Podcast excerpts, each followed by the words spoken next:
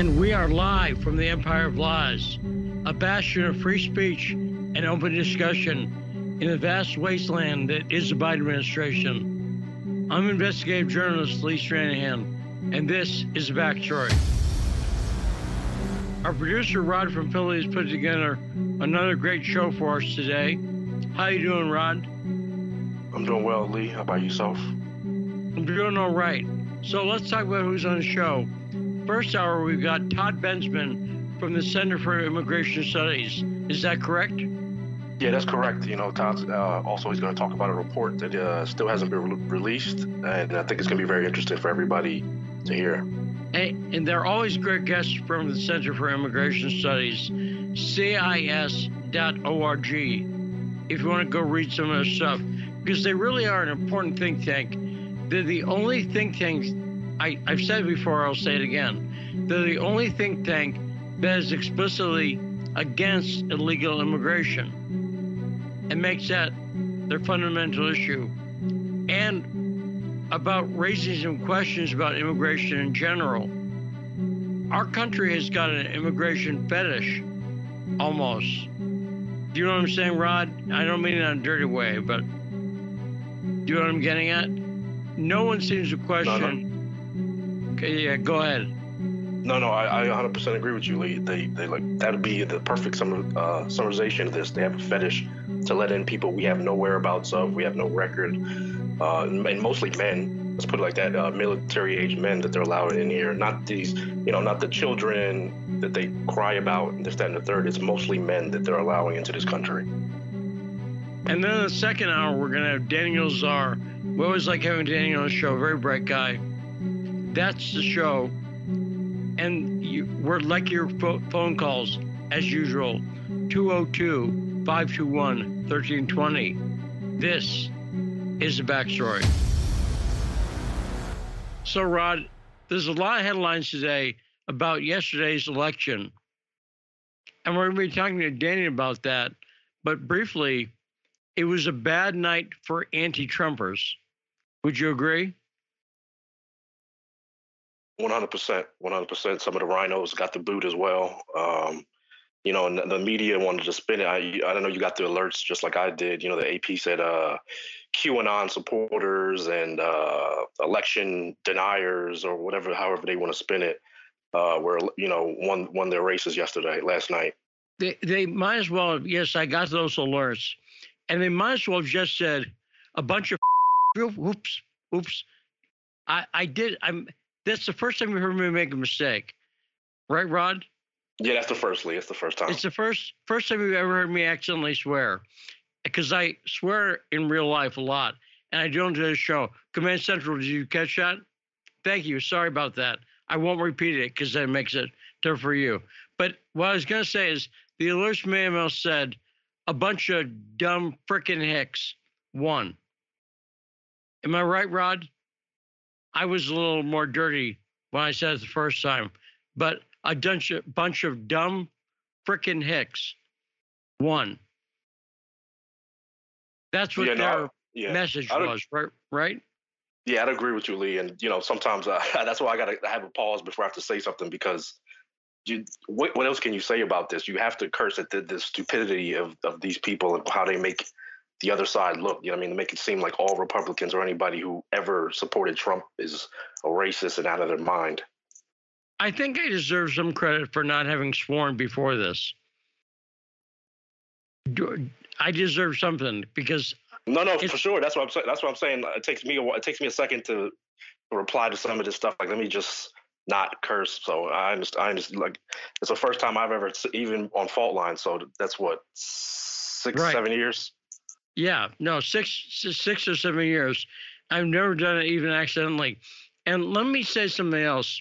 We had a phone call yesterday, and someone called about my friend Andrew Breitbart making some accusations. And you know me, I, I never like that. That never goes over well with me, Rod. Right? Right. Exactly. Yeah. because I know what actually happened. And uh, I I went off on the person a little bit. And you know, I was talking to my girlfriend about it afterwards. Do you know what occurs to me? I get angry in an irritating way. someone like Alex Jones, compare how angry I got on the show yesterday. On a scale of one to 10, where 10 is Alex Jones, how much did I get angry, Rod? Uh, seven. Okay, I'll say a seven. Yeah, I'd say I'd say about a seven too. I think it's a fair fair number. It wasn't over the top. It wasn't eleven or twelve past Alex Jones. But Alex Jones has made his career. I was talking to my girlfriend about this, and I said to her, because I think it is sometimes exciting. I don't like to act in an NPR way. You know, I, I like to have some emotion. So I like to say, well, I disagree with what you're saying about my friend Andrew Breitbart. Allow me to elucidate. I don't try to have that reaction. I try to let some emotion out, but I don't. You know, I almost hesitate. I ha- I do hesitate.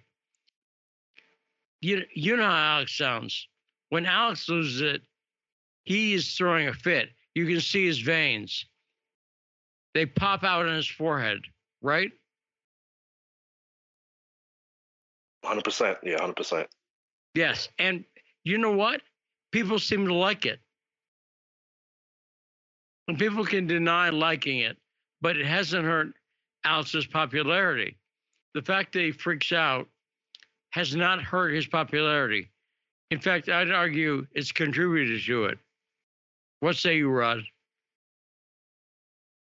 There's a famous clip of him and uh, we have we've had a guest as, on a guest here on the backstory, Hotep Jesus, just yelling, just getting you know just frustrated with the uh, the liberals and the state of our government. That just went on like a uh, 20 second yell.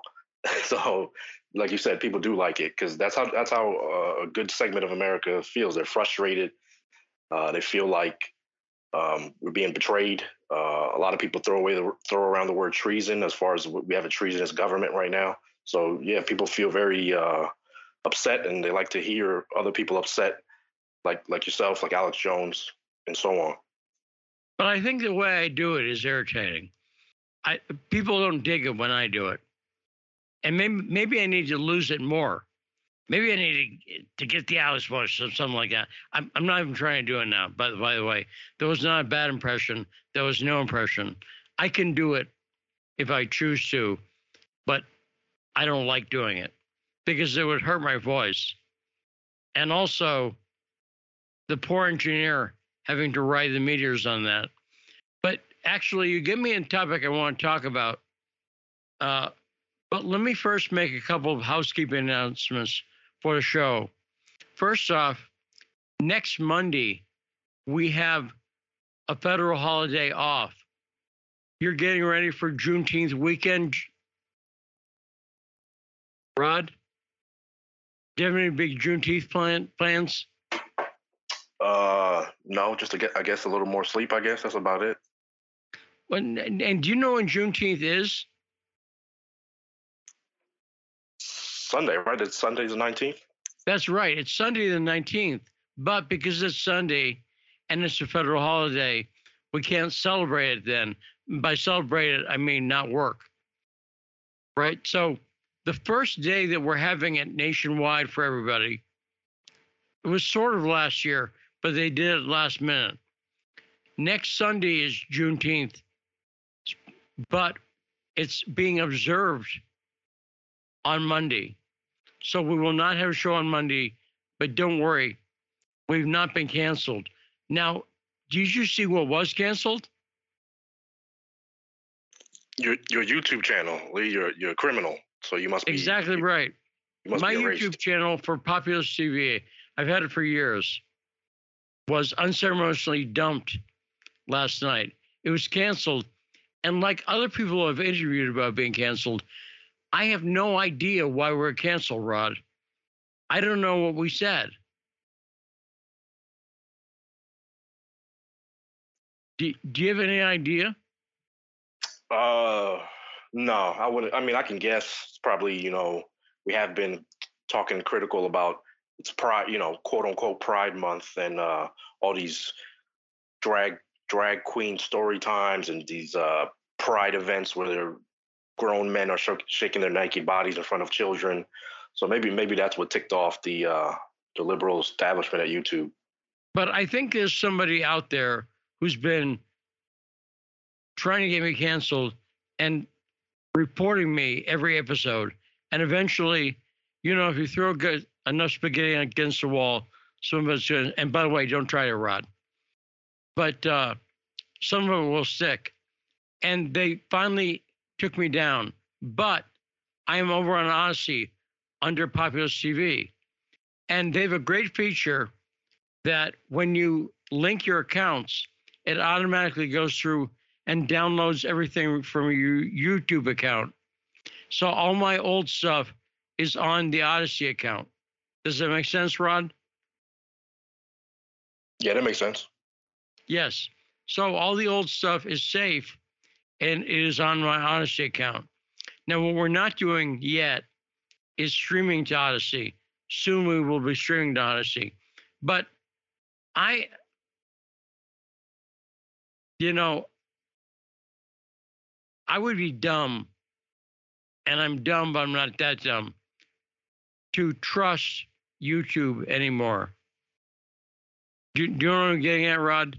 I would be trust like if I had a business that relied on streaming, I would not recommend anyone choose YouTube as a platform you base that business on because they can shut you down with no explanation anytime.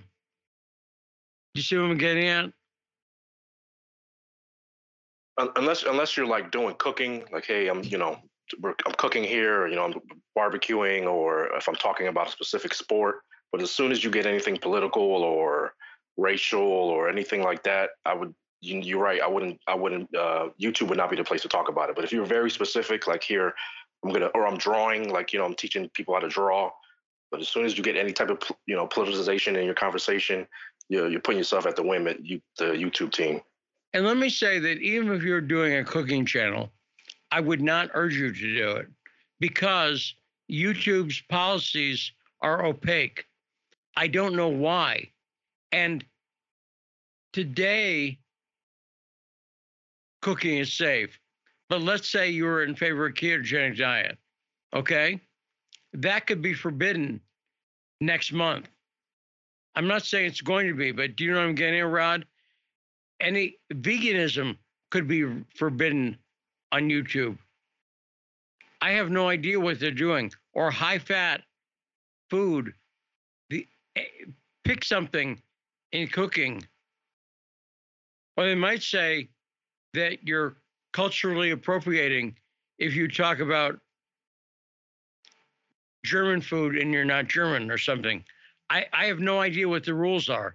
So even if someone's doing something apparently innocuous about music or about cooking or anything else, I wouldn't urge anyone to base their business on YouTube. Does that make sense? Yeah, hundred percent, Lee, hundred percent. And and it's I I wish it were just about politics because that's at least conceivable. But when the COVID stuff hit, you saw people getting taken down for opinions on medical stuff. And I don't know what's going to, you know what else they do on YouTube? I was watching a video today. Apparently, you can be demonetized if you mention death. Have you heard that? No, that's new to me. That's so you're saying if I'm talking about just whatever, you know, you know, my favorite bubble gum, but if I'm, you know, I talk about death in that conversation, that could be demonetized. Well, well, I I heard somebody. It was a video. It was a very good video on entertainment produced by cults, and a lot of it's fascinating, really fascinating. But they were talking about Jim Jones Remember Jonestown in the 1970s in Guyana where they drank the Kool Aid? Yeah, the, and Congressman the, Jackie Speier was there. Yeah. The guy had to be careful to not say Jim Jones murdered people because apparently that can get you demonetized on YouTube.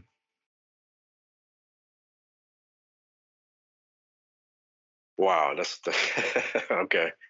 Yeah, that's I see what you're saying now, but yeah, that's so that's so stupid. Right, and some stuff like even talk about suicide or something, even if you're saying, you know, uh, Chris Cornell from Soundgarden committed suicide, which I think is pretty well established, or Robin Williams, because it's triggering. You're not supposed to do that either. So I'm off of YouTube. I, I'm still going to keep up channels, but I'm going to make my primary focus other networks because I'm not insane. And that's the only thing I can do. And already, Fault Lines, the morning show here, they used to be hosted by my son Shane, and it's now hosted by Manila Chan and Jamarl Thomas. Uh, I say that because I'm proud of my son, but uh, he has nothing to do with it. But he was over there, and I, I like my son. So that show, they lost their YouTube feed, what, about three months ago, right? Yeah, about that. Yeah, about that sounds right. Yes. And again, I don't know what they were doing. We've had Jamarl and Manila on the show. They're both pleasant people. So I don't know what YouTube is doing taking that show down, but they uh, there have been so many stories about people getting demonetized or taken down completely that avoid YouTube.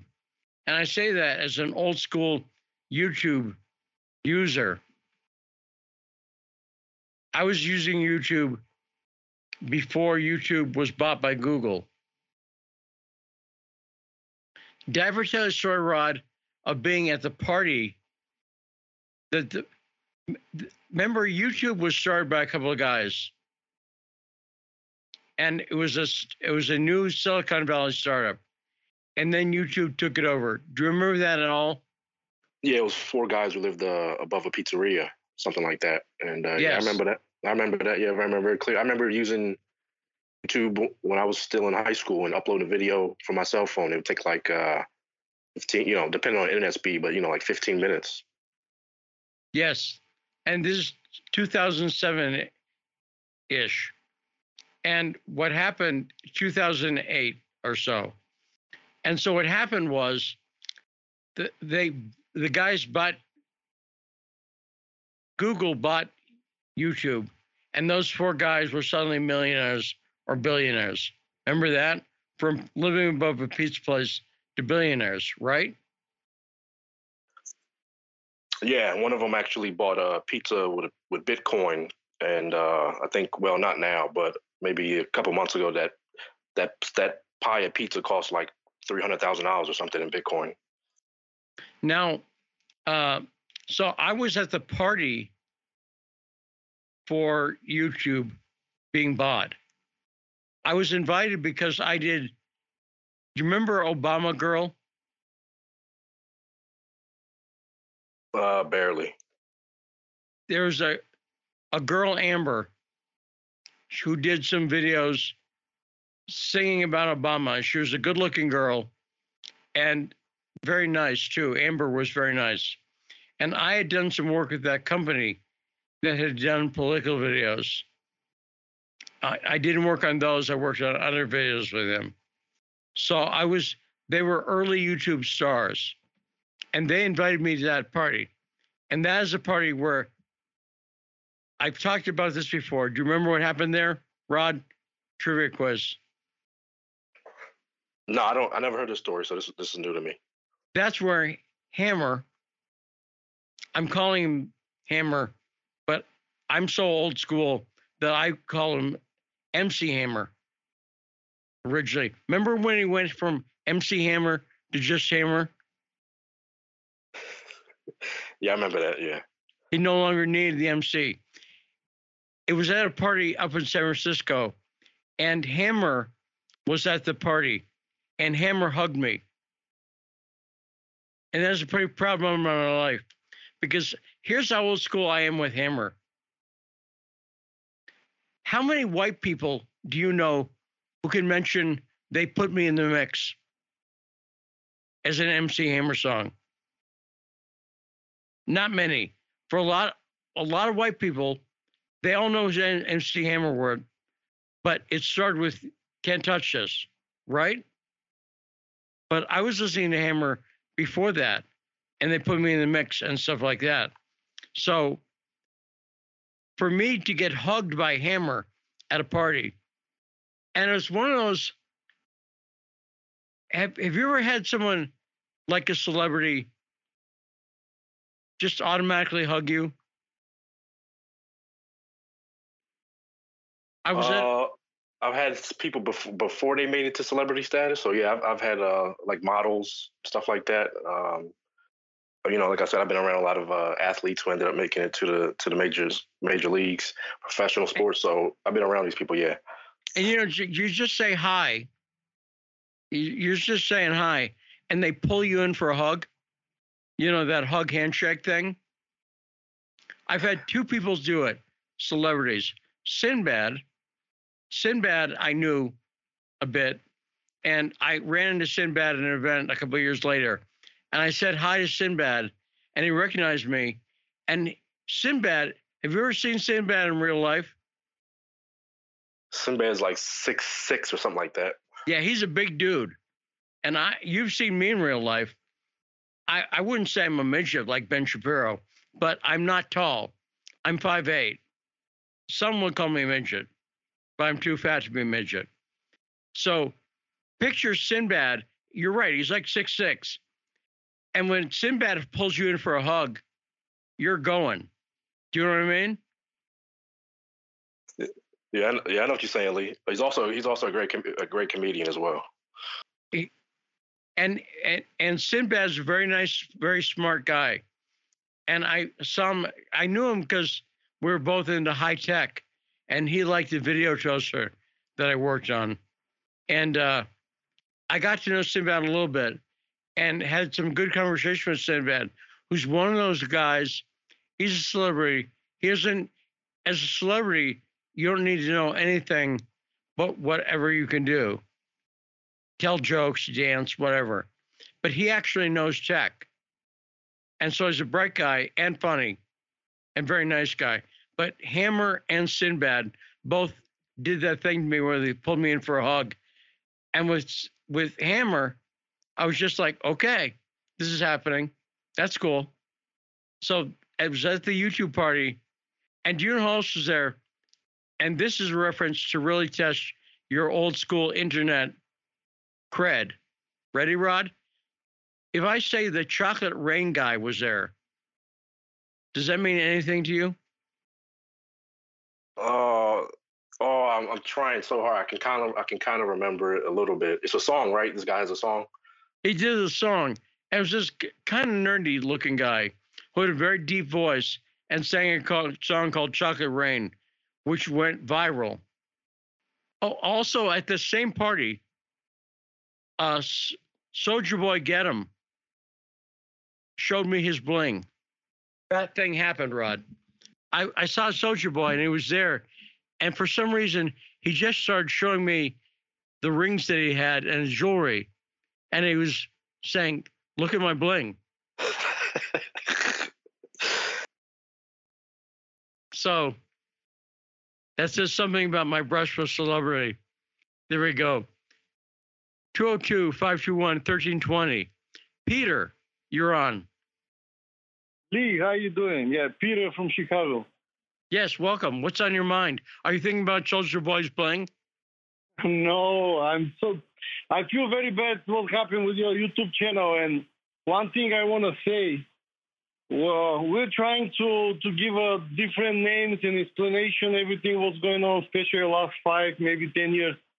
It's finally somebody's got to start talking about this is a fascism, man. This is what I think. Everything, all the the propaganda is going on, especially with the Russia Gate stuff, this country is already under fascism. This is it. And all those dark, in, dark clouds are start moving to Western so-called world. This is it. I'm yeah, I'm not that really emotionally broken up. I think it's in a weird way for me. It's sad because again, I'm an old school YouTube person, and uh, so it's sad that I'm having. Do you know what I'm saying, Rod? I'm not angry even. It's just sort of like, yeah, okay, bummer. But I, I, are you surprised in any way by our YouTube channel getting taken down, Rod?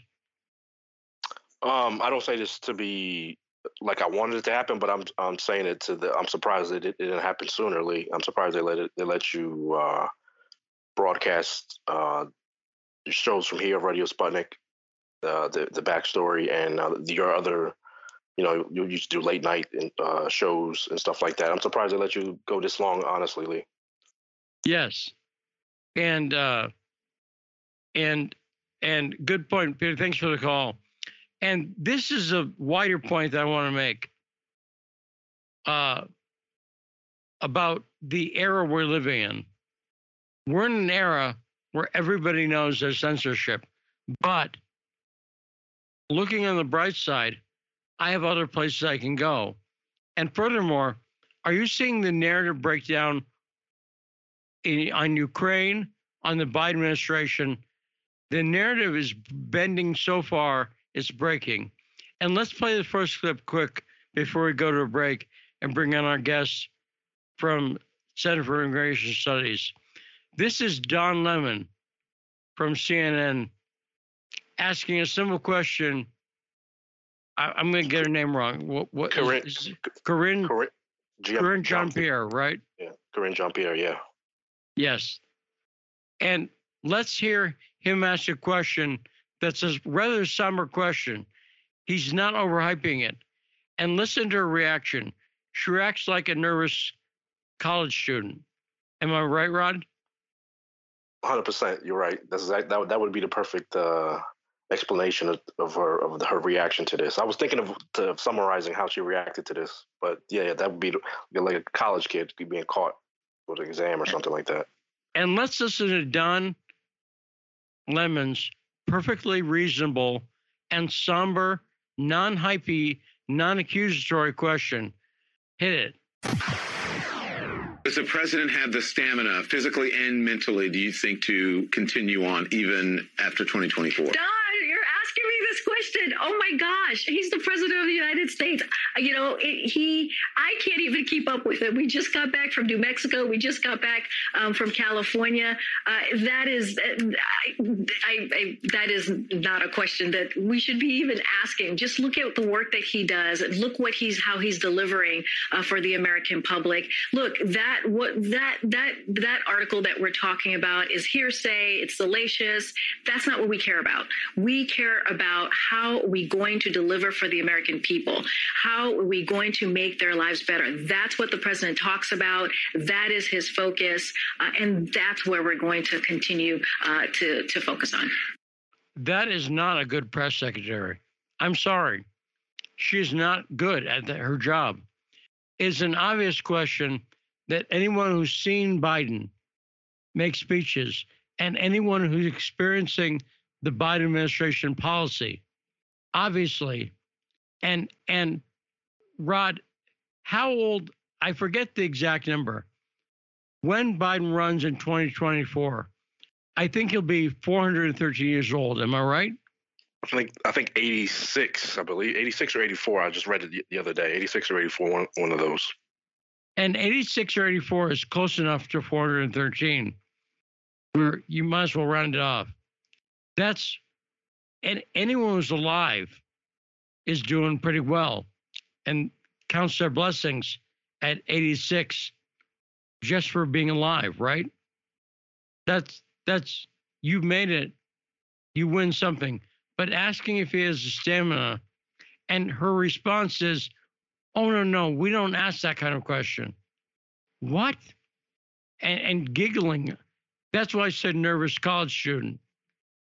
That's embarrassing press secretary, right, Rod? Yeah, 100% Lee. Uh, she's uh, a little bit bet, uh, nicer to look at than Jen Psaki, um, but she's even might even be dumber than Jen Psaki. So Yes. And and so let's take a break. We have Todd Benjamin Benjamin from Center for Immigration Studies up after this break. And Rod will be chuckling about the press secretary through the break on the backstory.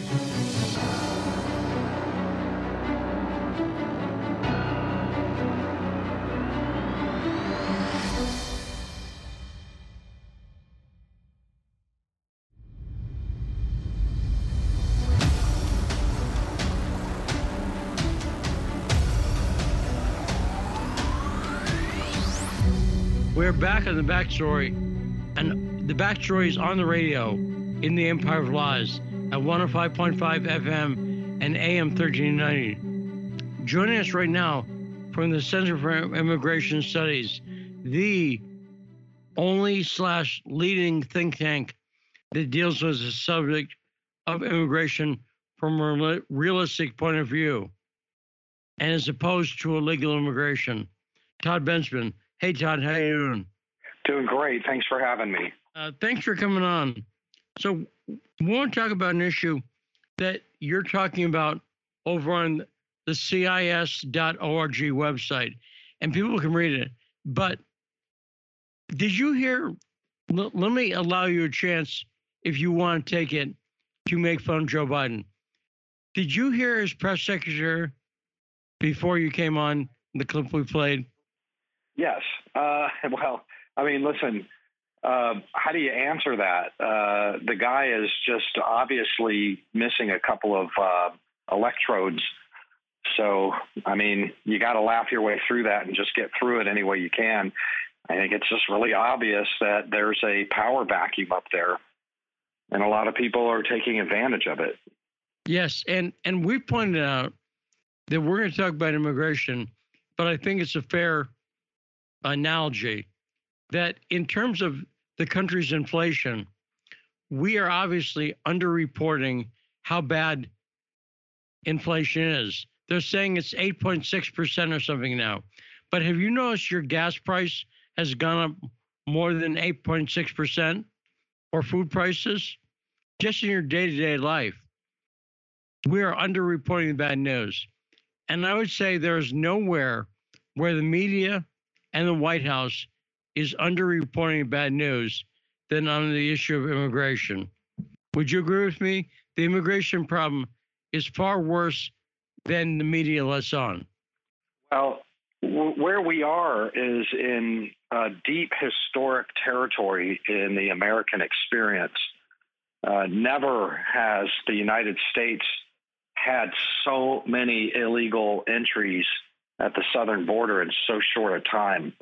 And we're talking about, you know, an estimated 3 million attempts uh, to cross that border, many, many of them successful, a uh, million and a half people in the last 12, 13 months have been resettled as a reward for illegal entry over that southern border and bussed and uh, flown to cities across the country.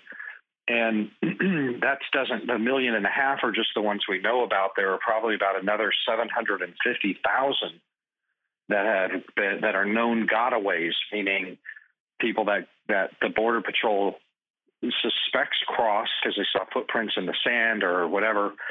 Nobody got caught there that are also inside the country. Uh, there's no deportation anymore. That ended deportation as we've always known it, and we are, you know, conducting immigration at the southern border in an extremely extrajudicial fashion. There's no authorities anywhere in the law for the things that they are doing to let people in and uh, reward people for coming in. And so the numbers are just astounding. We've just, again, I mean, if you go down to the border and look at what's happening, uh, you can't even believe it. The people just pouring across in huge numbers all day, all night. And then within 72 hours, they're on buses all day and all night, seven days a week, heading into the interior. It's a conveyor belt nonstop conveyor belt, ever expanding conveyor belt, and it's just going to get worse. And Todd, you're you're someone who watches this every day. But imagine you're a regular person, a, a you know person with a job, a family, kids in school, whatever. If you were watching mainstream media, eh, with the exception of Fox News, if you're watching CNN, reading the New York Times, reading the Washington Post, what would you think is going on with immigration? What would be your experience of it as a regular person? Yeah, it would be like, oh, you know, there's some kind of a thing again happening down at the border, uh, that border, that crazy border. But uh, you wouldn't really get the impression, I don't think, from the daily coverage, the media coverage of the historic nature of it, the just the vastness of the numbers, the diversity of the numbers, the the criminality uh, in the numbers. Uh, just uh, there there is no record that we have and for illegal immigration that has not been broken in a single year by far. So I think that's the part that is lost on a lot of uh, maybe half of the public. I, I do think that conservative media does a pretty good job of covering the uh, border crisis. The Washington Post and the New York Times do parachute in on this, and they'll write uh, pieces about it. I mean, they they're not totally ignoring it, but it's it's definitely not spotlighted as the raging, burning crisis that it is. I mean, certainly nothing like Ukraine. And there are parts of the border. I, I I'd say to ex- some extent, every city. I'm up in Sioux Falls, South Dakota. We see the effects here. I happened to be at the courtroom uh, last week, and I saw a number of people. They had to get a translator for a number of people who were there. And so, even in a city like Sioux Falls, you see it somewhat. But am I right in thinking in some cities on the border, like Texas, in some cities you can on you cannot avoid it. You you're literally seeing the effects every day. It's as plain as the nose on your face. Am I right in thinking that, Todd? Yeah, I mean it's it's true that uh, what they say, you know, the old saw that every state is a border state because you know they don't stay here in Texas. I'm I'm talking to you from Texas. They don't stay in Arizona. They they get on buses and planes and they fly to every big city and small town in the country. They're they're moving into the interior and most of them are moving on this presumption that they are going to claim asylum at some point, but hardly any of them in a year or two will be actually legal legally here anymore. They'll be nobody's going to get asylum. They're economic migrants, and so so this this million and a half that we've let in so far, plus seven hundred and fifty thousand, you know, it's just going to be two million illegal immigrants living in your city the crisis now is characterized by children, uh, families with children. So most of those hundreds and hundreds of thousands and then millions uh, that are being let in are are with you know young children and school age children. So the first place that your typical American is going to see this is in their school district. You're going to have to buy portable classrooms, for example. You're going to have to have uh, bond elections. Uh, you're going to have to find ESL teachers, English as a second language. Uh, it's going to your taxes are going to go up. Everything's going to go up. You're going to have overcrowding, and your quality of education is going to get dumbed down to the lowest common denominator of whoever's in your class. You know, a lot of these kids have never been to school before, even in their native countries. They can't even speak English.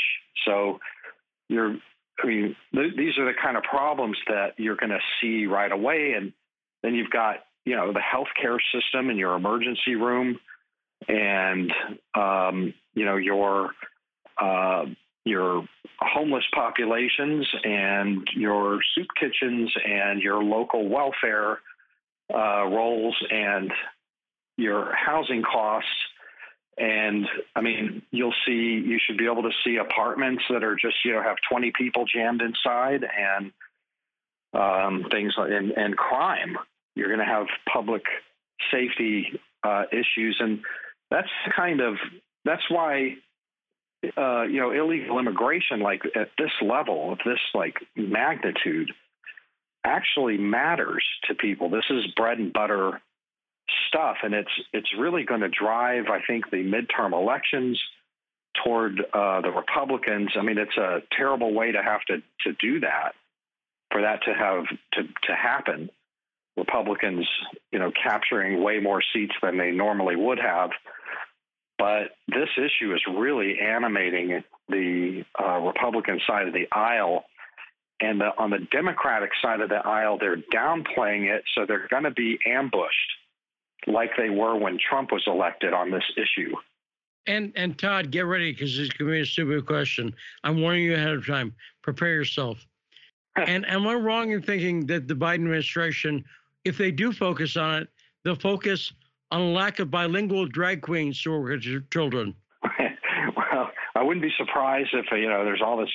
You know, listen, um, well, you know, one of the big questions that they ask at the border right now you know, when they're thinking about deporting them is, you know, are you gay or do you have any, or, you know, what's your, do you have gender uh, specific issues that you're having? And if you, if the answer is yes, you get in. And so, no, um, wait, wait, that's not a joke. You're serious? Yeah, I'm serious. Yeah, absolutely. Yeah. So, and then, so the thing is, there is that, uh, remember the old MASH uh, show with Max Klinger, who is always trying to get out of the army. You know. Yes. I kind of I always make the joke that we've got all these Max Klingers coming across. Uh, you know, but whatever. I'm just I'm kind of kidding about that, but but they do ask that question.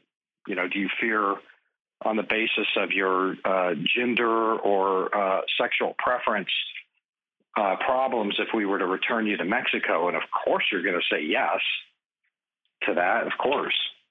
Now, as someone who likes making stupid jokes, let me point out we've hit a point where I can't make jokes stupider than Biden administration policy, than stuff that's actually going on. And it's frightening to me that I can't think of something too absurd. Does that make sense, Todd? Sure. Do you feel my pain? Yeah, I do. it, and it, it's and th- I made this point many times before. This is not a partisan issue. In fact, I would argue that the Democrats who want more entitlements for people, who want free education and free health care, for instance, immigration affects their policies more because you can't pay for everybody. Right, Todd? This should not be a partisan issue, but it is. Well, it never really was uh, up until recently. Listen, the Democratic Party, the, the policies that are that are in place are being, excuse me, the policies that are being that have been put in now are coming from a very very radical far left uh, origin. Nothing like these policies: into deportation, end of detention, total open borders, uh, you know that no no I mean all of that is are policies that the regular Democratic par- Party would never ever and has never countenanced. These things that are going on right now are bizarre in relation to where the Democratic Party has ever been before on immigration. So, so you're right. Uh, you know, this is and I don't know if it's ever going to correct itself, but somehow we handed the keys to these very far left extremists, uh, and they took them and ran. And next thing you know is we had no deportation anymore of criminals, of the worst kind of criminals. Now, Todd, I mentioned you have a great piece over at CIS.org, the Center for Immigration Studies website.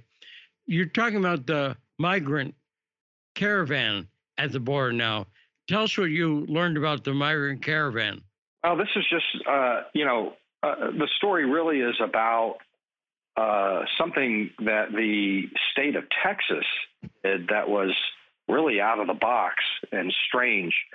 You know, Texas Governor Greg Abbott has been under pressure from his right wing and really from his constituents in Texas to really just take matters into his own hands at the border because Texas is really ground zero, the epicenter for this thing.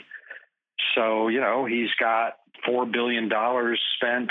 Uh, we got the National Guard and Texas DPS down there, Operation Lone Star. And those weren't really having that great of an effect, to be honest. So he came up with this this idea to do truck safety inspections really, really slowly at all the international bridges, the biggest uh, trade routes into America for Mexico, Mexican goods, uh, and anywhere in the country. And he shut these bridges down in April until he forced the Mexican governments, the state governments, to come to the table and agree to shut down the migration. And he took these he took these um, agreements, uh, security agreements, and said, "Listen, if you don't follow through, we're going to shut your bridges down again." So this caravan that's coming through, uh, the Mexicans let them go, gave them all documents, and they headed for the Texas border. And Greg Abbott said, Hey, remember these agreements? You're going to shut those people down. And the state governments have been just kicking their butts all up and down the border.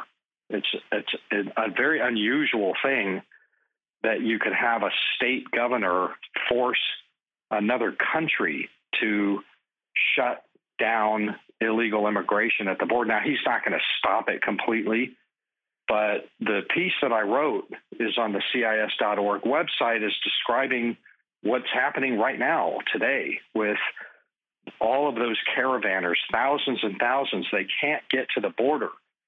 They he leveraged the state of Coahuila to invade all the bus stations in the state and root out all the migrants and push pull them off the buses and shut the buses down so that they can't get to the border.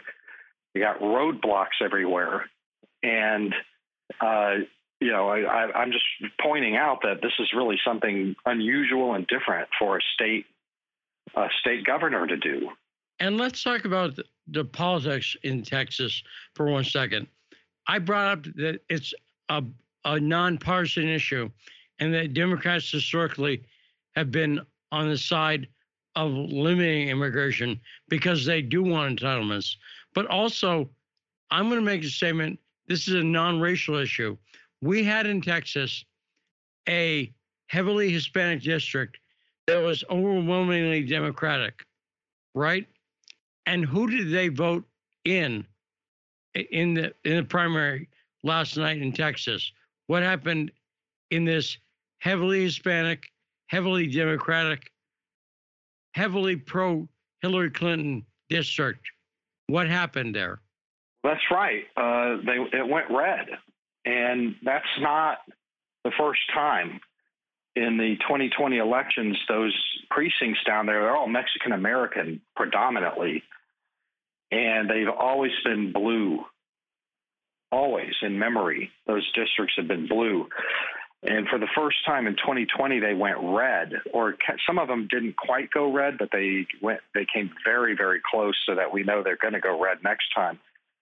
And the reason is because, well, it's multifaceted. I mean, some of it's economic, but, but, you know, they were watching the Democrats and Antifa go anti-police and abolish ICE and anti-border patrol, abolish border patrol and, you know, a lot of those families have Border Patrol and ICE agents in their families.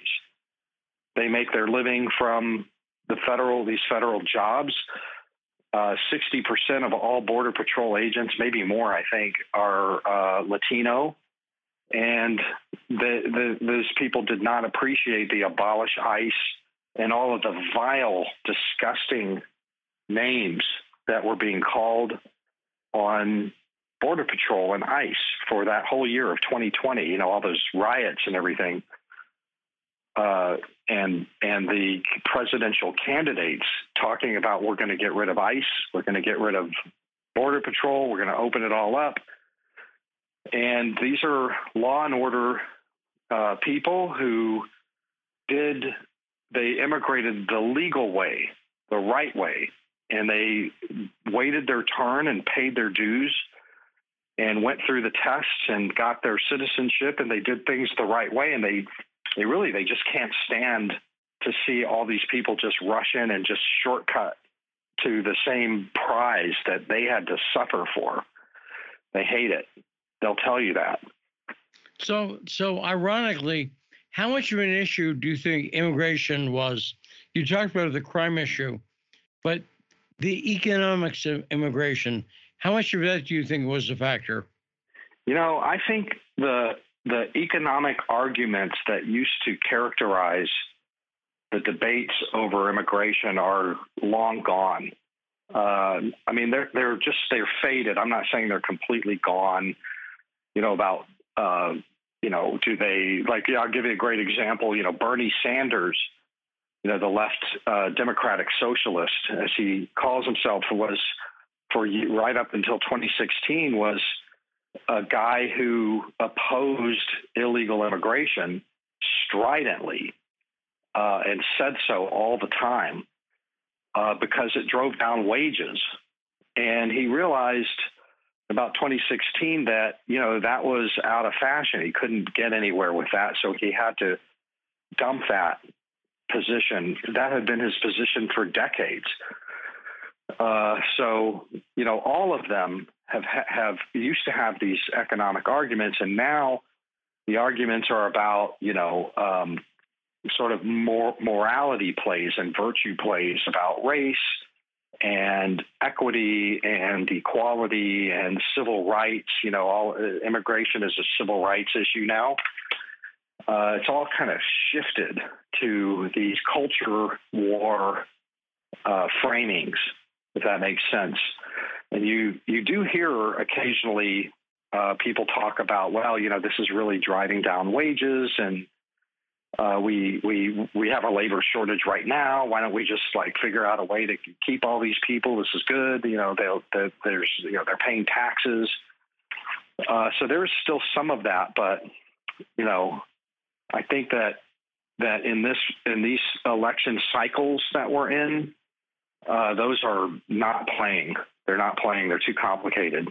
And Todd, do you think Republicans have really learned the lesson, even from yesterday's election. Do you think they are pro? Let me rephrase that. Do you think they're anti illegal immigration enough as a party? Or do you think Republicans should really be pushing this? this do you think this issue is a winner for Republicans, in other words? Todd? Yeah, I well, I study the uh, polling. I read a lot of the polling, and if Republicans are not paying attention to this, they're just going to lose. They have to pay attention to this. The Democrats are, uh, by and large, not paying attention to the polling. Immigration, what's happening at the border, illegal immigration at the border, is persistently, consistently among the top five issues in the nation, right up there with inflation and the economy uh, for for most Republicans. It's lower for obviously for Democrats because their media downplays it. So they don't really know what's happening. But on the Republican side, this thing is way up there. It's number one or number two all the time. And if if Republicans take Congress, uh, you know, control the both chambers or even one of the chambers, and these candidates don't follow through with the hardest core action that they can come up with, they're going to lose their seats. People are fed up with this thing going on at the border, according to the polling. So they better pay attention. And it's not it's not strictly economics. It's national security and it's uh, public safety. And for some people, it's you know culture and language and things like that. But I think for the most part, it's sovereignty and Todd Bensman, let's leave it there. Great close, great conversation. Thanks so much for being on with us. The Center for Immigration Studies website, again, is cis.org. and you can check out Todd's work there.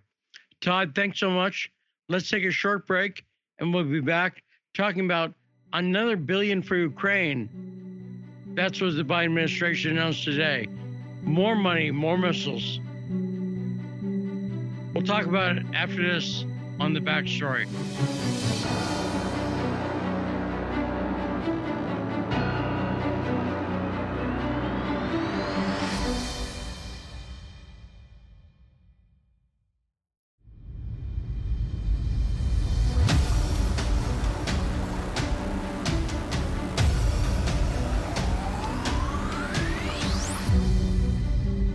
Back telling the truth in the empire of lies.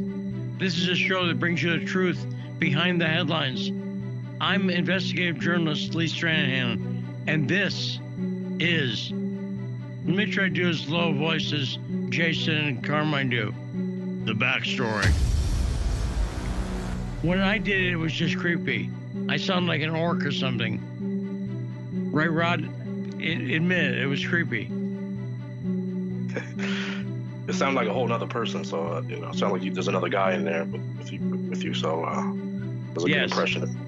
And I'm sad about that. But great appearance by Todd Bensman. And we cover immigration issues because I, I don't know what else to say. It, it's so ignored by the media, and it's such an important issue. And immigration affects every other issue. We talked about that with Mark Krikorian last week. But obviously, you agree, right, Rod?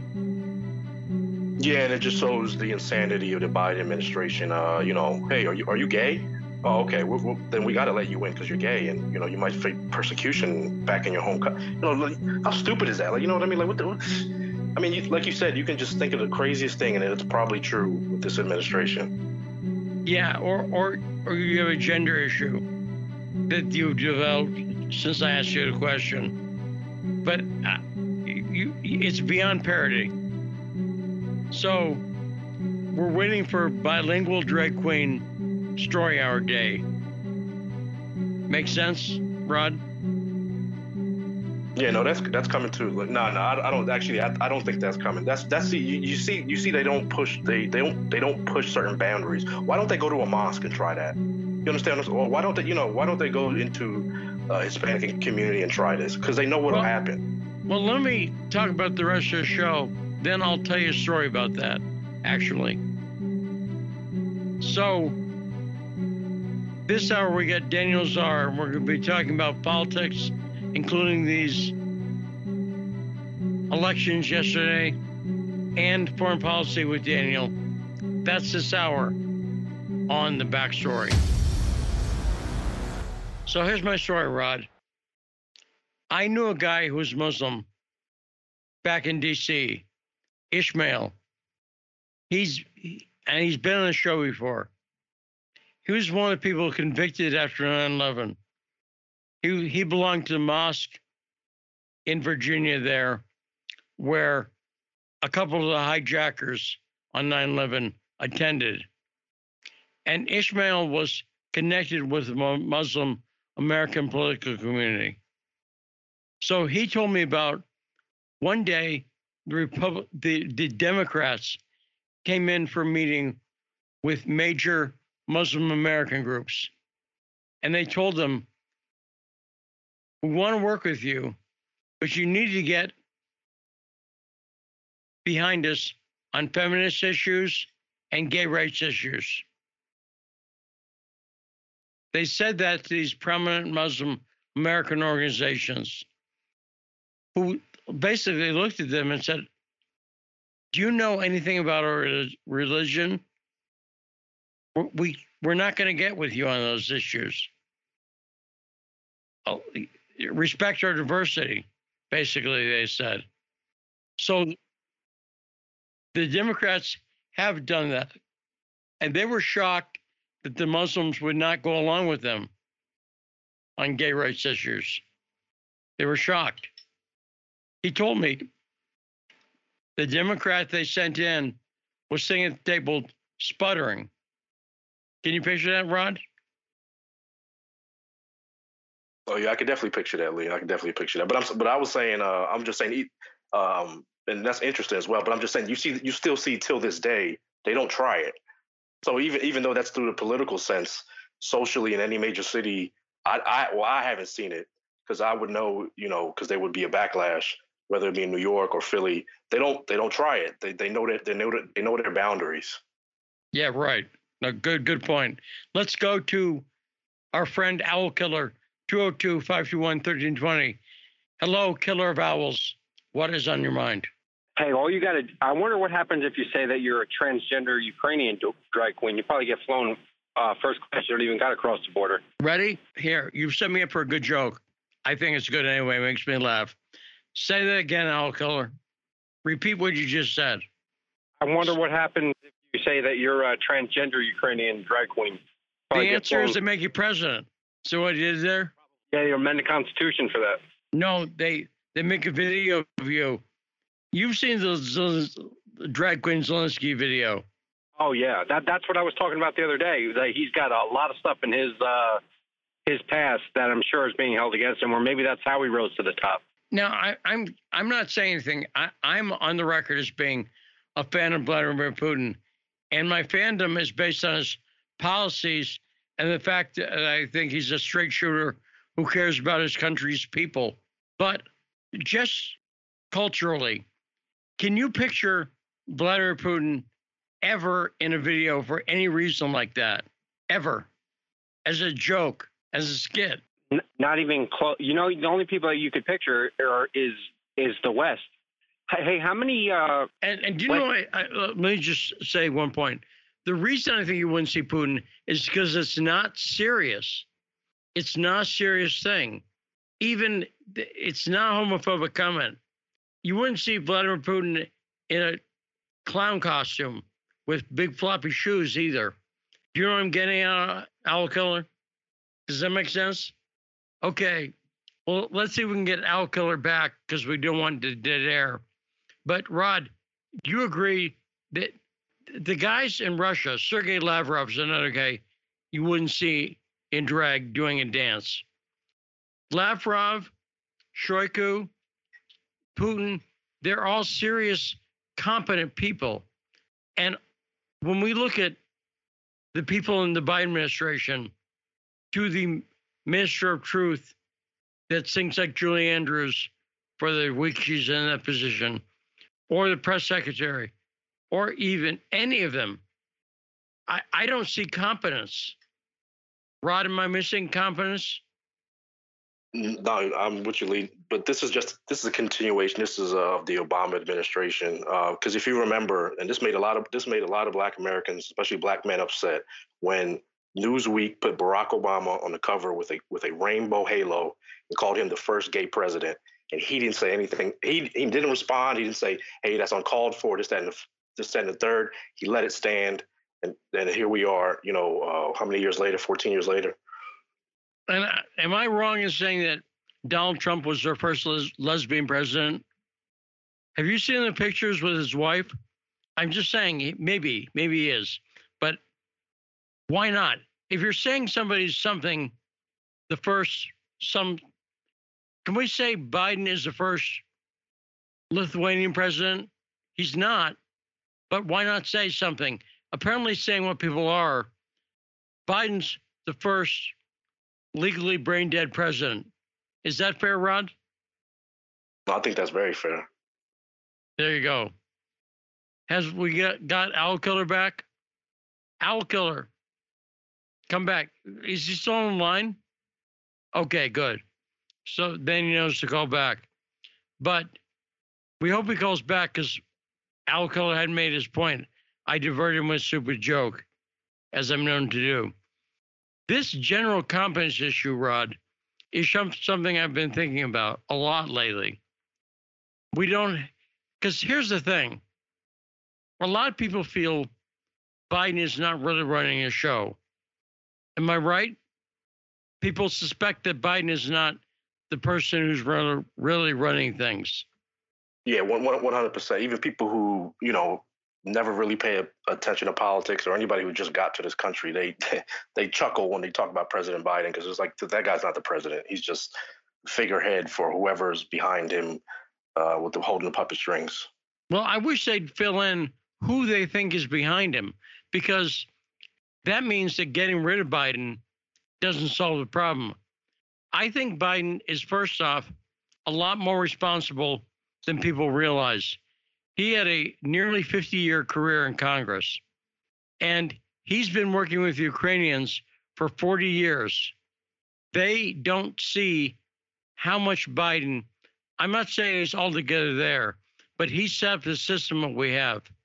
Now, we have one of the other people who's behind a lot of this, John Kerry. What's this clip, clip from, Rod? This Set is John. This is John Kerry explaining how by 2035, and this is through the Biden administration that he said he's proud of, that we will stop making gas cars and we're only making electrical vehicles. Now, is even Elon, Elon Musk saying that? No, I've never heard him say nothing, anything like that. And I'm fine. If that happens, I'm fine. But the, the, the technology has to advance to that point. You can't just wave a wand and expect it to happen magically. I think electric cars are cool, but they're just not there yet. Does that make sense, Rod? Yeah, for sure. I mean, you know, how many electric vehicle mechanics do you have? Or, you know, so if you're trying to get the whole country on electrical vehicles, uh, how would that de- demand meet be met by uh, the updates and upkeep? You know what I mean? And speaking of Elon Musk, listen and this clip, and you notice that Tesla's the company not mentioned, right, Rod? Yeah, I, I did notice that part. Yeah. Okay, so listen up when he talks about this. John Kerry talking about electric cars in our future. Hit it. President Biden has made a very significant commitment for the United States to be, first of all, power sector carbon free by 2035. By 2035, to only be producing electric vehicles in the United States, which General Motors and Ford and others manufacturers have bought into. And they're now spending hundreds of millions of dollars to retool their plants in order to uh, produce those vehicles and no mention of Tesla. And I've only come to appreciate Tesla more since Elon Musk's been in the news. I've watched a lot of interviews with him. He's innovated. He talks about the Tesla vehicles. Even if you look at the advances that he made in the self-driving car thing, which is a very tough problem for AI. And let me mention one thing. Did you see the AI story about the Google engineer who's been suspended by Google for saying that the AI chat program he was working on developed sentience. Did you see that, Rod? Yeah, that's um uh I can't why I don't know why I can't think of what uh, the Terminator with the Starlink, right? Is that what it was called? Starlink? That was the whole thing. It became it became aware. Yes. And they're saying, no, he doesn't understand it. Well, that's that's kind of how the movie that's kind of how the movie went. Like like you know he's trying to let people know like hey this thing's become aware and they're like no no no. they try to shut the, the black man down like no no no don't don't say anything. And what they're saying is just type in Google AI in the nearest web browser, or have the computer type it for you, or type whatever it wants to learn about. But if you type in Google AI, you'll see the story. This is a really freaky story on a deep level. In fact, I was kind of thinking, I mentioned my son Shane earlier. I might like to get him on to talk about this because Shane knows a lot about machine learning and stuff like that. But I'm afraid that if we sent the email to him, it might not get to him because it might realize what we're talking about and then not tell Shane. But this story is freaky. And part of the reason is they say, no, no, no, it's not sentience. It's just practicing pattern recognition. Well, that's what human thought is. Human thought is pattern recognition. That's a pretty good definition of it. Does that sound good? Yeah, one hundred percent, Lee. Yeah, one hundred percent. It was, and it was uh, just a correction. It was uh, Skynet. Skynet. Yeah, no, that, that's right. For the sci-fi, buffs out there, I mean speculative fiction, because sci-fi buffs get freaked out if you call them sci-fi buff. They prefer the term because it's snotty and hoity-toity, speculative fiction. I've learned that over the years as a nerd. So 202 521 1320, Owl Killer, you're back. And I wanted to interrupt you with a stupid joke. Go ahead, Owl Killer. Well, I'm going to make one anyway. You know, people that are that want they say that until they get uh, where John Connor. But on, on a serious note, I'm glad you brought up. Wait, wait, um, wait, wait. You br- you broke up completely there. So I caught John Connor, and that's it. But try it again, Owl Killer. All right. So can you are you hearing me good now? Yeah. Okay, so people that want to defund police, they're all for it till they get pulled over by the 1000 asking them if they know where uh, John Connor is. So be careful what you wish for. That, that's the last joke. But um, There you go. on, on a on a much more serious note, I'm glad you brought up John Kerry piece. Um, to him talking about once again 2030, 2035 again.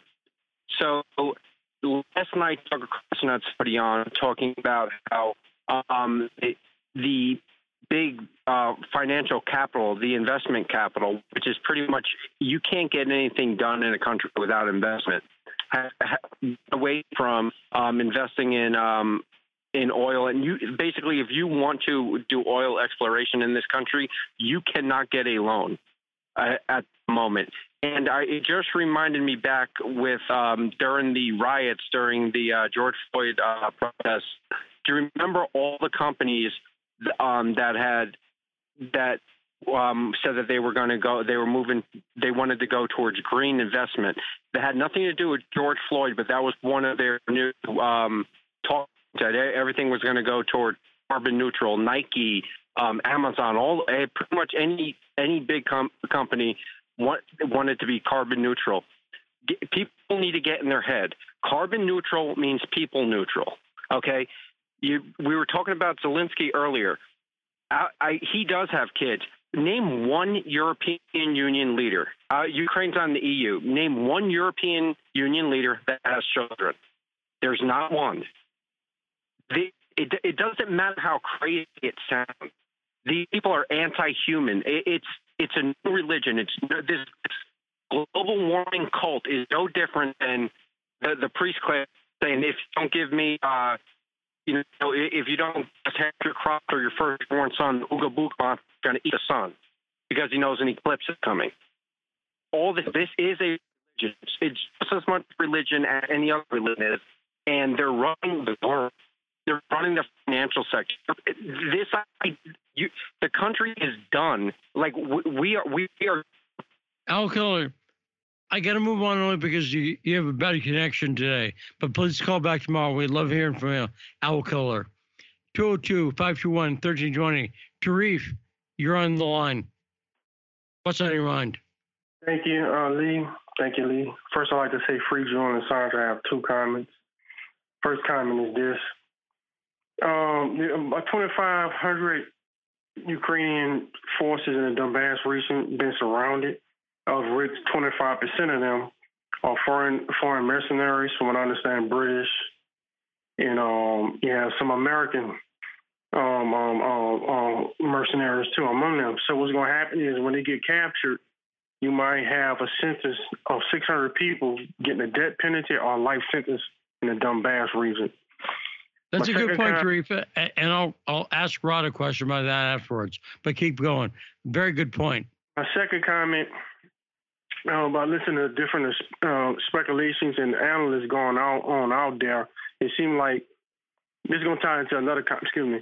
Okay, Zelensky and his general is getting in, in, is getting into it right now. The rumor is from speculation what people is talking about on uh, Telegram or whatever that they might have a coup a coup attempt or to to knock out Zelensky, and once they knock out Zelensky, then they might the general staff might align uh, uh, themselves with hook up with Russia. If they do that, then all the little schemes that the um, the uh, NATO was doing would be crushed in the narrative of the Western Hemisphere of the Western glo- uh, globalists would be basically destroyed because everybody in the world would see that. Because remember how they pushed Ukraine to the forefront at the UN. If Ukraine flip and goes towards Russia after a coup attempt against Zelensky, then everything would be lost. And then and also the general staff probably gonna want to stop the invasion of Polish troops going into the west, taking more Ukrainian land. So it's a possibility that's out there. It's speculating. I'm seeing it more and more. First time I saw it was two months ago. Now a lot of people starting to talk about it. That people are sick and tired of Zelensky in um, Ukraine, especially in West Ukraine. They want him out. That's my um, comment for today. Thank you. Well, also cl- clearly, Biden is a little sick of Zelensky. He's come out and publicly thrown him on a bus. And what's going on in the latest in the, the Russian Ukrainian conflict is the media in the West is focused on what's going on in central Donetsk and that part of Donetsk. That's all they're talking about. They're not talking about the shelling of civilians that we've had John Mark Dougan talk about. But Donetsk is being shelled by Ukrainian military forces who's purely attacking civilians. They're firing into civilian areas with no military value. And we had Mark Sleboda talk about that yesterday. Nowhere is that in the media. Whereas I saw the funniest headline today. Newsweek said, Don't be fooled. Putin is losing in Ukraine. And it's sick. But I, I talked about before the headline this morning is that the United States has pledged another billion dollars towards getting weaponry to Ukraine. And Ukraine's going to use that on civilians. You saw another, billion going to them, right? Right, Rod? Yeah, that's why I put it as the title today. You know, uh, Lil Wayne had a song called "A Milli, a Milli," you know, for a million dollars, and uh, Joe Biden's a Billy. You know, he just gives out billions like they're candy. And let me point out that I have never met Little Wayne. So sure hammer, Soulja Boy get him, but never Little Wayne. So Lil, you know, I didn't say that. We were talking about Brave Colton, and I asked him about Nasdaq's, and I didn't call him Lil because I feel a 56 year old white man who's had a stroke should not say Lil. Does that make sense, Rod? yeah, I know what you're saying, Lee. it it it's a it's the right it's the right way to pronounce. But coming up after this short break, let's talk to Daniel Lazare and bring more intelligence to the show, as opposed to me saying little. Next on the backstory.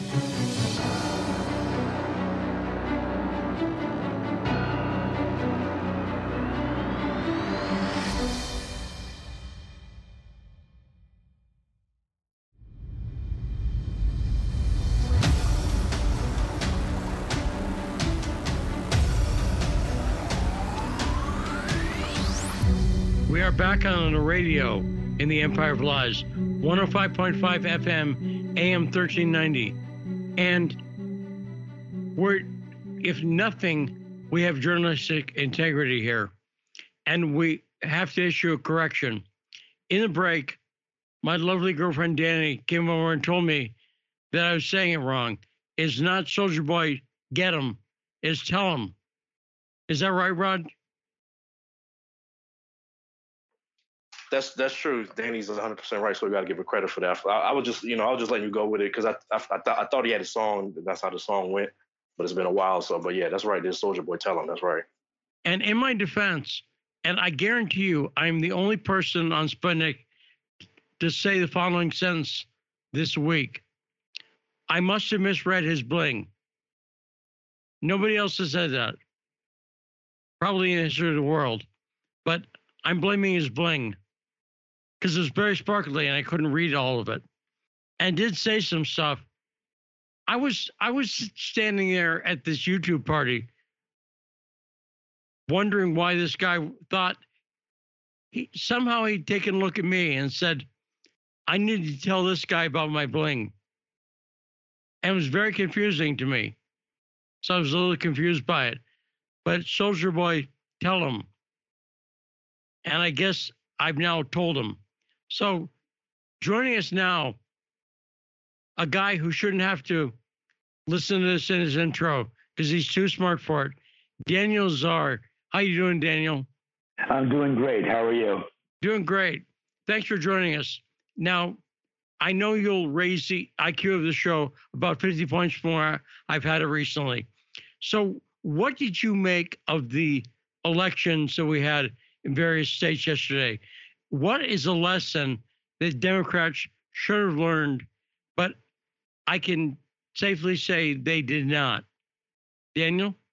Oh well, there was um, there was a Mayra um, Flores' big win in uh, in South Texas against the Democratic incumbent uh, Dan Sanchez, and I think that what te- what that tells the Democrats are are two things. One is that you know they can't count on Hispanics voting Democratic forever and ever. For one thing, and for another, it means that uh, that that that Texas is uh, is tipping uh, redder than redder than ever, and uh, Democrats are, are, are losing.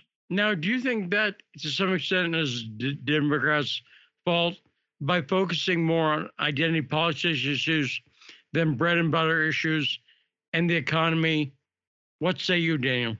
Well, the, the, the economy is a total mess, and Democrats have totally screwed it up. But yeah, I think the I think identity politics is a disaster, a total disaster. Everybody hates them, except for like you know a five percent minority composed of you know graduate students in uh, in uh, the top fifty universities. They're crazy about it, but otherwise, uh, identity politics is a disaster. It's universally despised. It's a joke, uh, and and that fact that Democrats have latched onto it so strongly just goes to show how far they have their head up there. You know what? Yes, and I can't say it because I swore once in the show already. Now, Daniel, uh, explain. A lot of people, when they talk about this, particularly if they're a Republican, would refer to identity politics as a leftist thing. And that's true in the sense a lot of the politicians who are most in favor of identity politics identify as the left of the Democratic Party. Would you agree with that? Yes, but you got to bear one thing in mind. There is no left in America. I mean, Boris Johnson is to the left of, uh, of, of Joe Biden. Okay. So the American spectrum is so far right that what we call the left would be embarrassing, embarrassingly retrograde, even by the British Tories, Tory party's standards. Okay, number one. So number two, there's a, a certain crazed liberal element, which is really right of center, pro Hillary, um, which has latched onto this. And why it's latched onto it? Because they play the affirmative action game and that game is getting more and more poisonous. But essentially, they they feel that they uh, they've got to hold on to affirmative action and hold on to those small number of people who have benefited from affirmative action or think they stand to benefit. Now, I'm seeing the media start to get more realistic about the Ukrainian Russian war. They're being dragged kicking and screaming into it, but the military situation is becoming so obvious they don't seem to have the heart to lie about it. I'm not seeing, for instance, US and British media say explicitly Russia's losing. They can't quite bring themselves to say Russia's winning, but they talk about it in veiled terms. Do you think that that is an example of what's happening about the economy and other things, where some people, we saw the New York Times over the weekend have a major story talking about how some Democrats are suggesting Biden might not be the candidate in 2024, which seems to me to be you you a, a rare I, I don't know what to call it realistic position, but they're not happy about it. What do you see as the state of the narrative, Daniel? Well, I, I think you're right. I think there's a there's an amazing lack of realism. Uh, and unwillingness to face reality because reality is so painful. Um, I mean, whether we're talking about the, uh, the you know the 2024 presidential race or or what's happening in Ukraine right now, it's not going well from a from Washington's perspective. First of all, Russia is winning. Um, Russia is is using this this uh, this this artillery barrage to just completely smash uh, the uh, the Ukrainians. Uh, they've uh, they're they've taken Severodonetsk. They're about to take Lysychansk, uh, and uh, and the and they're they're they're outgunning the the uh, the Ukrainians by five or six to one, and it's going very badly. Uh, and uh, and NATO is running out of ammunition, you know, to replace the ammo that the, the Ukraine has already used up. Um, so, the, so, so the U.S. could put itself on a war footing, and you know, and you know, and and and make like it was, you know, 1942, and you know, and turn, you know, and turn car companies into armament factories. But you know, that's not going to happen because Americans aren't invested in this war in that way. So, um, so therefore, uh, America is losing. And frankly, if, if America loses this war, I mean, that is a really a momentous occurrence. I mean, Joe Biden staked everything on this war, and if and if if if, if um, Putin wins, I mean, the blow to American prestige, the blow to NATO, will be astounding. And do you think they've made a mistake a possible. I'm, I'm not, I was starting to not explain well, but let me make the case this way.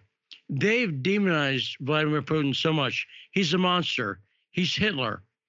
And I think they've overplayed their hand, where after Russia is in charge, it, they control 20% of Ukraine now.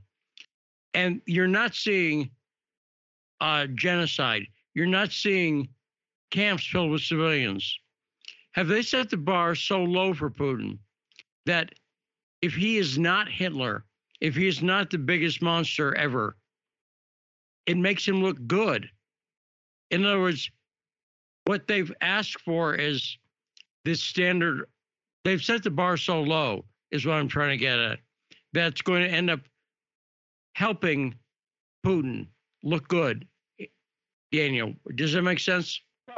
Yeah, yeah. I mean, I mean, I mean, uh, first of all, I, I, I mean, I mean, Joe Biden. I mean, his behavior from the moment he took office was astonishing. I mean, somebody called Putin a killer.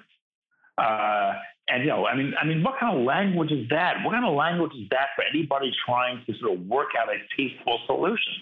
I mean, Joe Biden was confrontational in the extreme. So he finally got his confrontation and now he's losing. That's the that's the big that's the the bottom line. Um, and and yeah, I mean, and, no, Putin was never the the great Satan American America made him out to be, not by a mile. I mean, he was you know he's a he's a right of right of center politician. He's a he's a strong man, an authoritarian, and he's kind of a neo czar. It's kind of really fascinating how Russia seems to need a neo-czar. I'm not excusing it, but it's kind of amazing how this historical trope keeps re- reasserting itself. But you know, but um, but the but the, the the, the crazy you know demonization, you know, vilification the U.S. engaged in was completely unreal.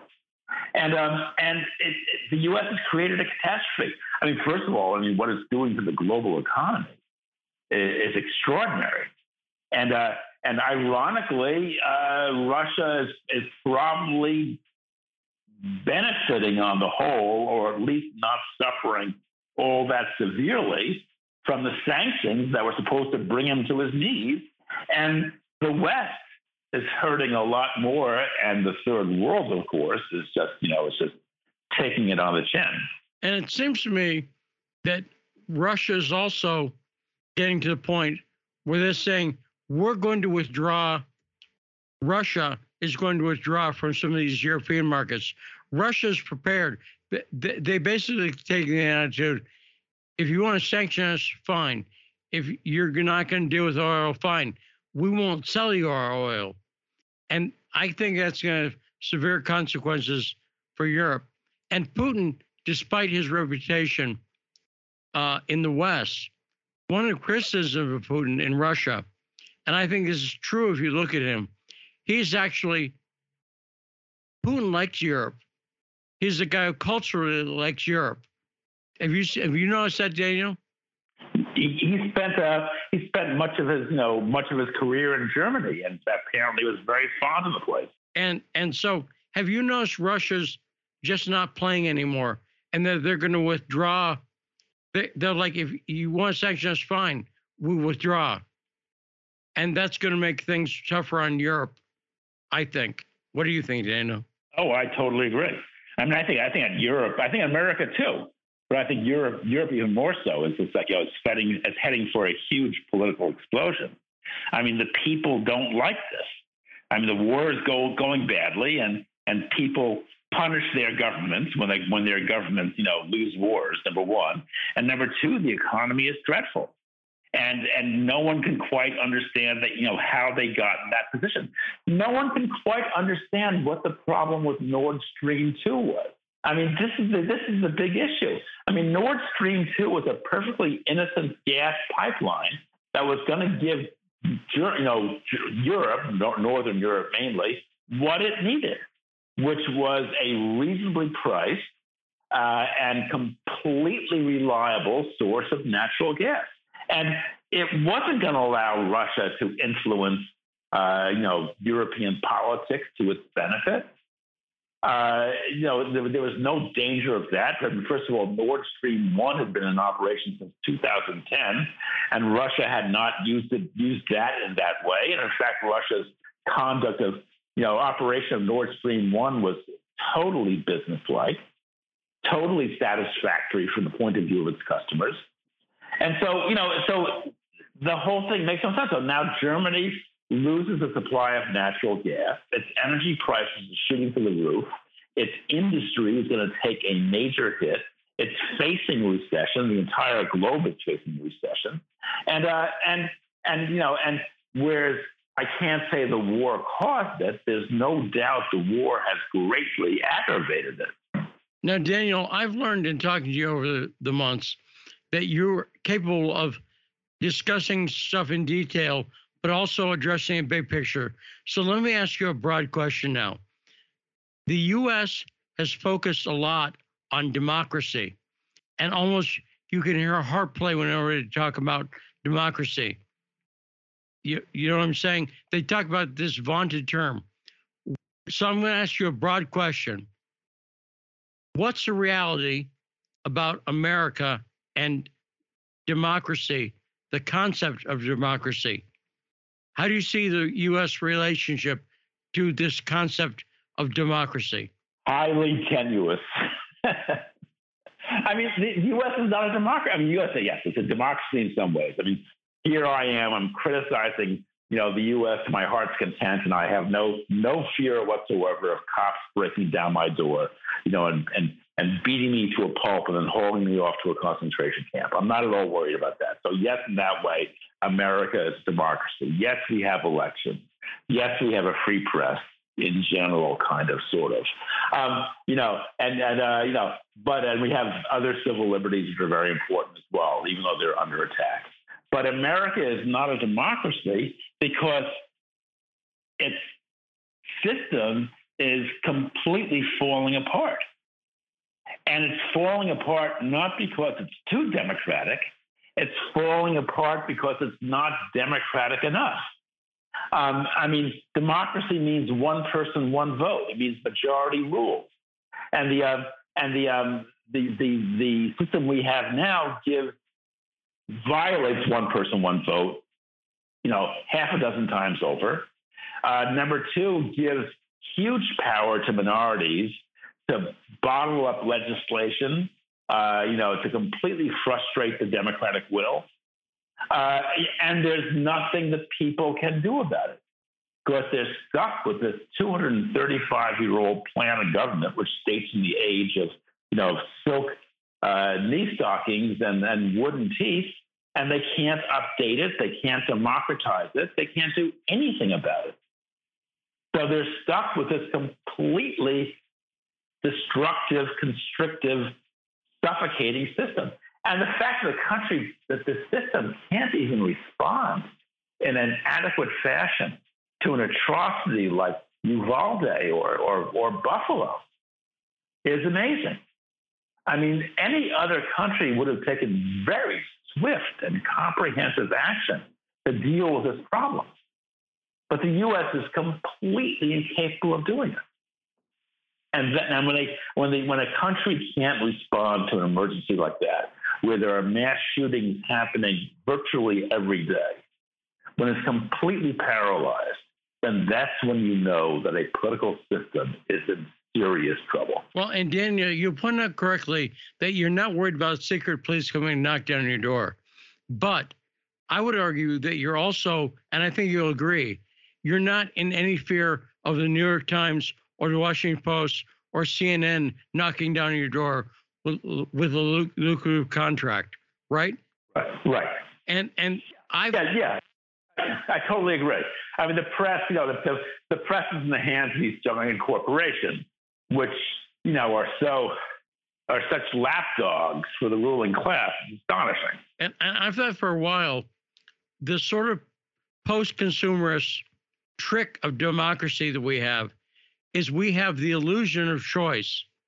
If you have 99 choices, but they all lead to exactly the same conclusion, how is that choice? Do you see what I'm saying? Yeah, I mean, you know, in, in New York, for example, in presidential elections, my vote doesn't count. I mean, you know, New York is a one-party state, so therefore, you know, uh, I have as much choice as I would have in uh, in Cuba. Uh, you know, uh, when it comes to you know comes to Congress, what is the what is the incumbent reelection rate? Like ninety five percent. I mean, that's not a choice. I mean, when you have that kind of when it's engineered in that kind of self serving way, that's not a real. That's not a democratic choice.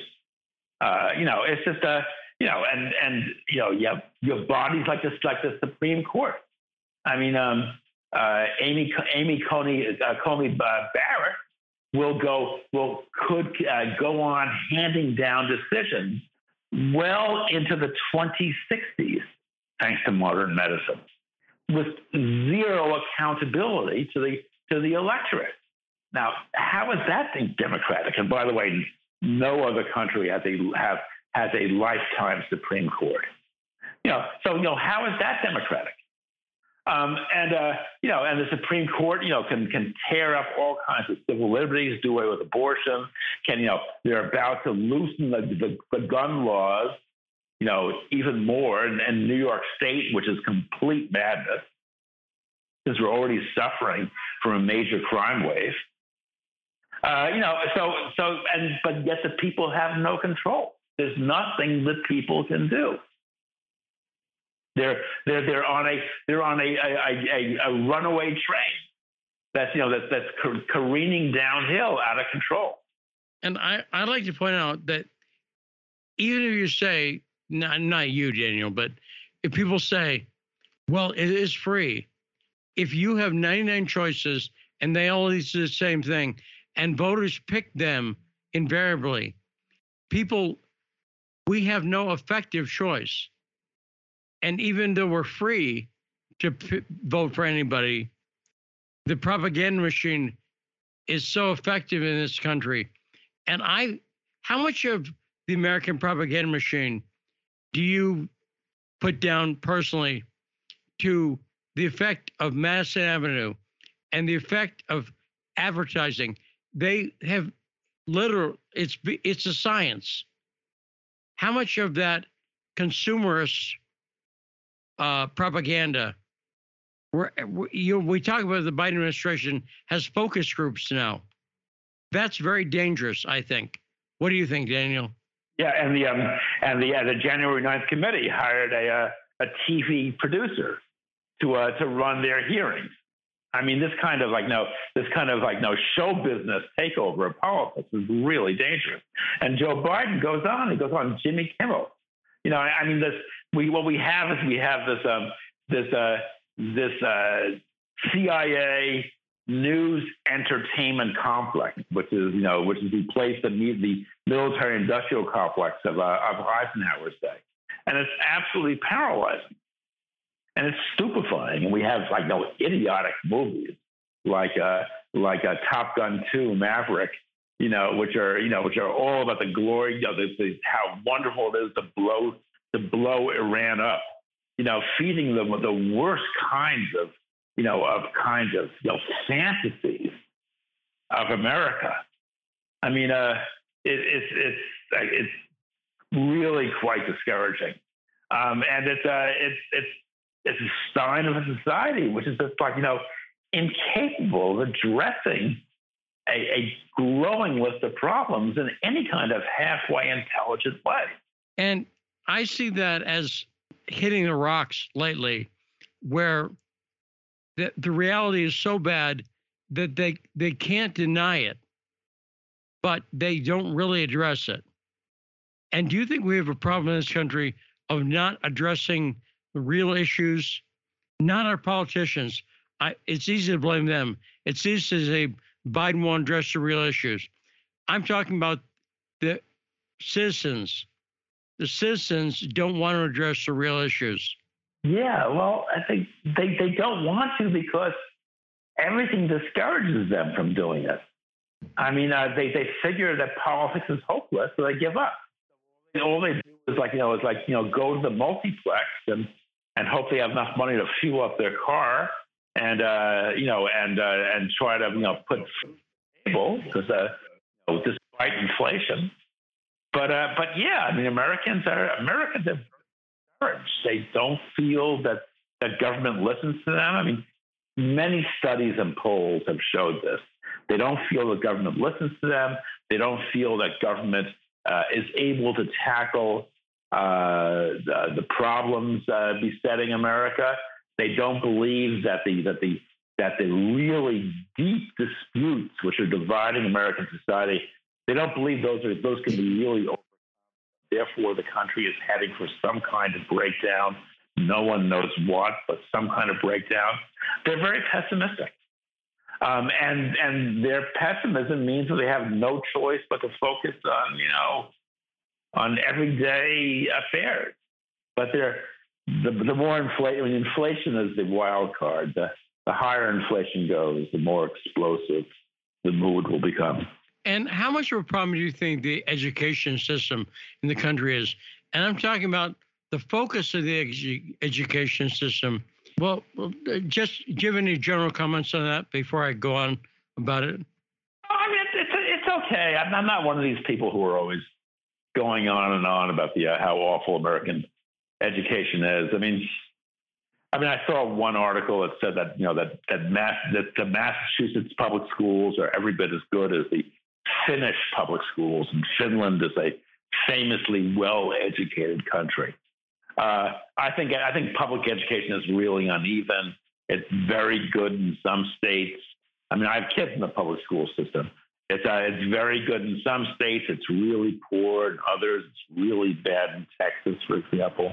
Um, uh, uh, and um, you know, and then kids from you know affluent suburbs with good schools get a get an okay education. They go go on to college and they they do okay. And America has a has a highly productive middle class, which has invented all kinds of neat stuff like you know like computers and iPhones, et cetera.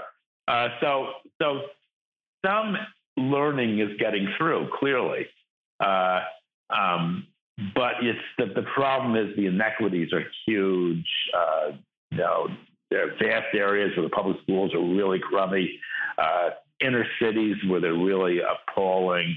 Uh, so, uh, you know, basically, if you're in the middle class, you're doing okay, education wise. Well, so so let me make the argument that I think a big problem. I'm talking wide, and and not about some specific issue, but the the education system is focused on people who want to achieve consensus, and not the right answer.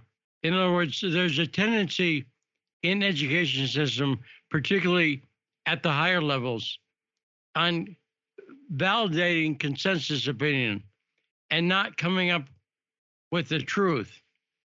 And that's why I think we see in politics so much focus on consensus and even and and why we have a political class who can't focus on the obvious problems you you brought up such as the economy and they're they're they're go go ahead daniel I, I agree, but I, I would just put the political system first. And I think the education is, is the educational system uh, is reflective of that. It flows with the political structure. Yeah, I mean, America, as you know, Lee, I'm sorry, excuse me. America has a lot of bright people in it, right? There are lots of smart people in this country. So how is it that the only the stupidest people wind up in Congress? or the White House, right? I mean, I mean, I mean, I mean, uh, uh, how is it we wound up with Joe Biden or Donald Trump? I mean, we have so many smart people in this country, you know, so many thoughtful, intellectual, serious, scholarly people. I mean, how did we wind up with with with these two guys? I agree, and the people in the administration, and I think part of it is the problem is the the market for becoming a wage earner. If you want to make money, some people like Nancy Pelosi make millions, but others, if they can go into politics or some other field of law, they'll probably make more money as a corporate lawyer, right? That's the safer money. And I I think I don't think our system incentivizes people to go into politics, and so they don't.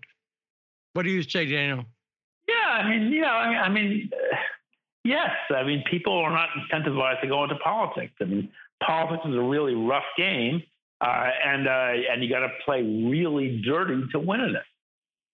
Uh, you know, and uh, and and what for? It's easier easier to be a corporate lawyer. But the people who do make it in politics usually wind up feathering their nest pretty good. Yes. And, and that's what I think there's there's hardly any uh, working middle class in politics. There's no group of people who are in it because they want to be good citizens and make society better, and they're willing to make 150,000 a year or something like that. Do you see what I'm getting at? Yeah, yeah, yeah. Do you, do you know, by the way, there are blue collar workers in the, in the British Parliament? There are truck drivers. They're, they're just people who are truck drivers who get elected to the British Parliament. Most of them, most of them on the Labour ticket. But there are actually blue collar workers who sit in Parliament. I mean, in America, every senator, you know, virtually they're all they're all millionaires but there actually are ordinary blue collar union members who sit in the British Parliament. No, good point. And do you think we need more of that in America? Uh, obviously. Totally. I mean, why should Congress be a millionaires club? And and you know, like you said, the people who make the money, like Nancy Pelosi made, I forget, a hundred million last year it's like they won the lottery. And so you have people at the high end and then people who are indicted. And that's it. There's no middle ground. Daniel, great conversation. Tell people where you can find your newest piece you're writing over at weeklyworker.co.uk. Did I get that right? That is correct. I have an, I have an article called uh, Guns, Class, and Social Decay uh, in the current issue of uh, the Weekly Worker, weeklyworker.co.uk. Very easy to find. And Daniel, always a pleasure to talk to you. You make the audience smarter. Thank you so much for your conversation. Daniel Lazare, everyone. And thanks so much to Todd Bensman from CIS.org. And thanks to all our great callers. We'll be back tomorrow on The Backstory.